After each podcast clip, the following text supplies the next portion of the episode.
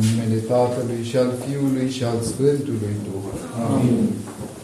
Iubiți credincioși, în această duminică suntem chemați la reglarea aceasta a relațiilor cu semenii noștri, cu colegii noștri, cu aproapele nostru, cu departele nostru, cu toți cu care viața ne aduce împreună pentru un timp mai scurt sau mai lung, pentru o clipă sau pentru o viață.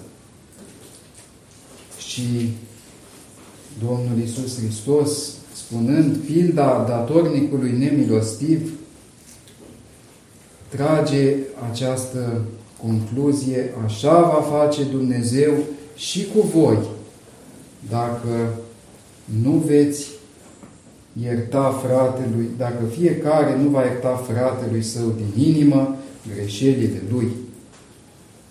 Aceasta este actualizarea oricărei pilde din Sfânta Evanghelie. Toate trebuie să le citim cu gândul acesta că așa se va întâmpla și cu noi, că cele spuse acolo nu sunt la întâmplare. Sunt cuvinte de viață care pot rodi după 2000 de ani, la fel ca atunci când le spunea Mântuitorul. Și să dea Dumnezeu să deschidem întotdeauna urechile, atât cele fizice, ale atenției, cât și cele lăuntrice, ale inimii, pentru a înțelege că despre noi este vorba în Sfânta Scriptură, așa cum o zicea încă cum foarte multă vreme în urmă prorocul David, când spunea în psalm: iată, în capul cărții este scris despre mine, ca să fac voia ta, Dumnezeule, am vrut.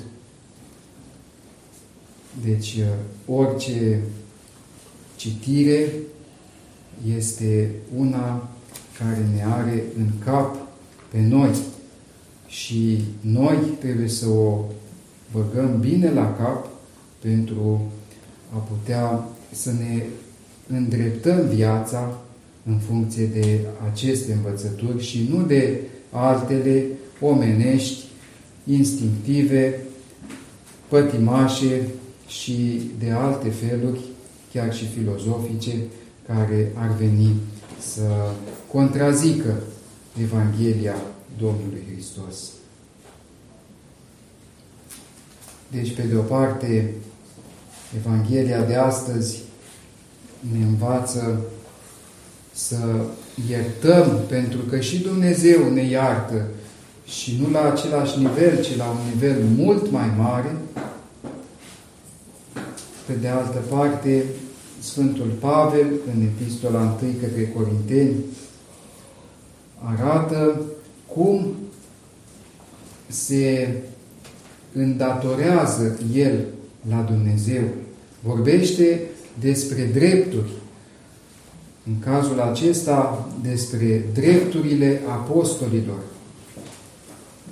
de a beneficia de pe urma lucrărilor dumnezeiești, despre drepturile acestea fundamentale care îi caracterizau pe oamenii vechi și totuși Sfântul Pavel zice: dacă alții se bucură de aceste drepturi și nouă ni s-ar cuveni cu mult mai mult decât aceea să ne bucurăm, dar nu ne folosim de ele, ci toate le răbdăm ca să nu punem piedică Evangheliei lui Hristos. Aceasta este temelia jertfei de bunăvoie în biserică, descris aici de Sfântul Pavel, ca, deși ai putea să te folosești de dreptate, ai putea să ceri celorlalți să facă toate cele ce îți datorează, fără să-i asuprești ca omul cel crud din Evanghelie. Totuși, atunci când te poți lipsi de ele,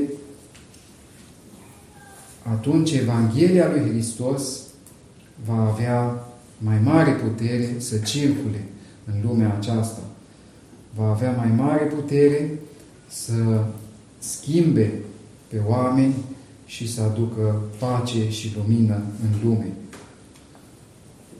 Și lucrul acesta este și mai greu decât cel din Evanghelie, pentru că este mai ușor să ierți aproapelui tău atunci când îți cere, decât să te încredințezi cu totul și cu totul în mâinile lui Dumnezeu și să zici: Doamne, fie voia Ta cu mine, cu ai mei, cu toți pe care îi știu, pentru că Tu știi cel mai bine ce ne este nouă de folos.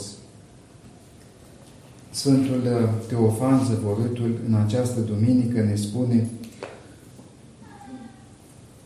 pare că este un lucru foarte ușor. Iartă pe oameni și vei fi iertat. Dacă ești iertat, vei fi primit într-o milostivire. Iar dacă ești primit în mila lui Dumnezeu, vei fi părtaș la visteria Lui. Asta ar trebui să însemne că mântuirea și raiul și fericirea veșnică sunt la îndemâna noastră. Și iată cât de mare este câștigul pentru un lucru atât de mic, acela de a ierta pe oameni. Lucru mic, dar pentru oamenii iubitori de sine, nimic nu este mai greu decât a ierta. Vreo supărare pricinuită fără voie, într-ascuns, pe care să nu o fi văzut nimeni, o mai iertăm. Dar dacă primim vreo lovitură mai dureroasă și în public, nici vorbă de iertare. Sunt împrejurări în care vrei, nu vrei, nu poți să dai glas nemulțumirii, așa că taci. Limba tace, dar inima vorbește și urzește planuri negre de răzbunare.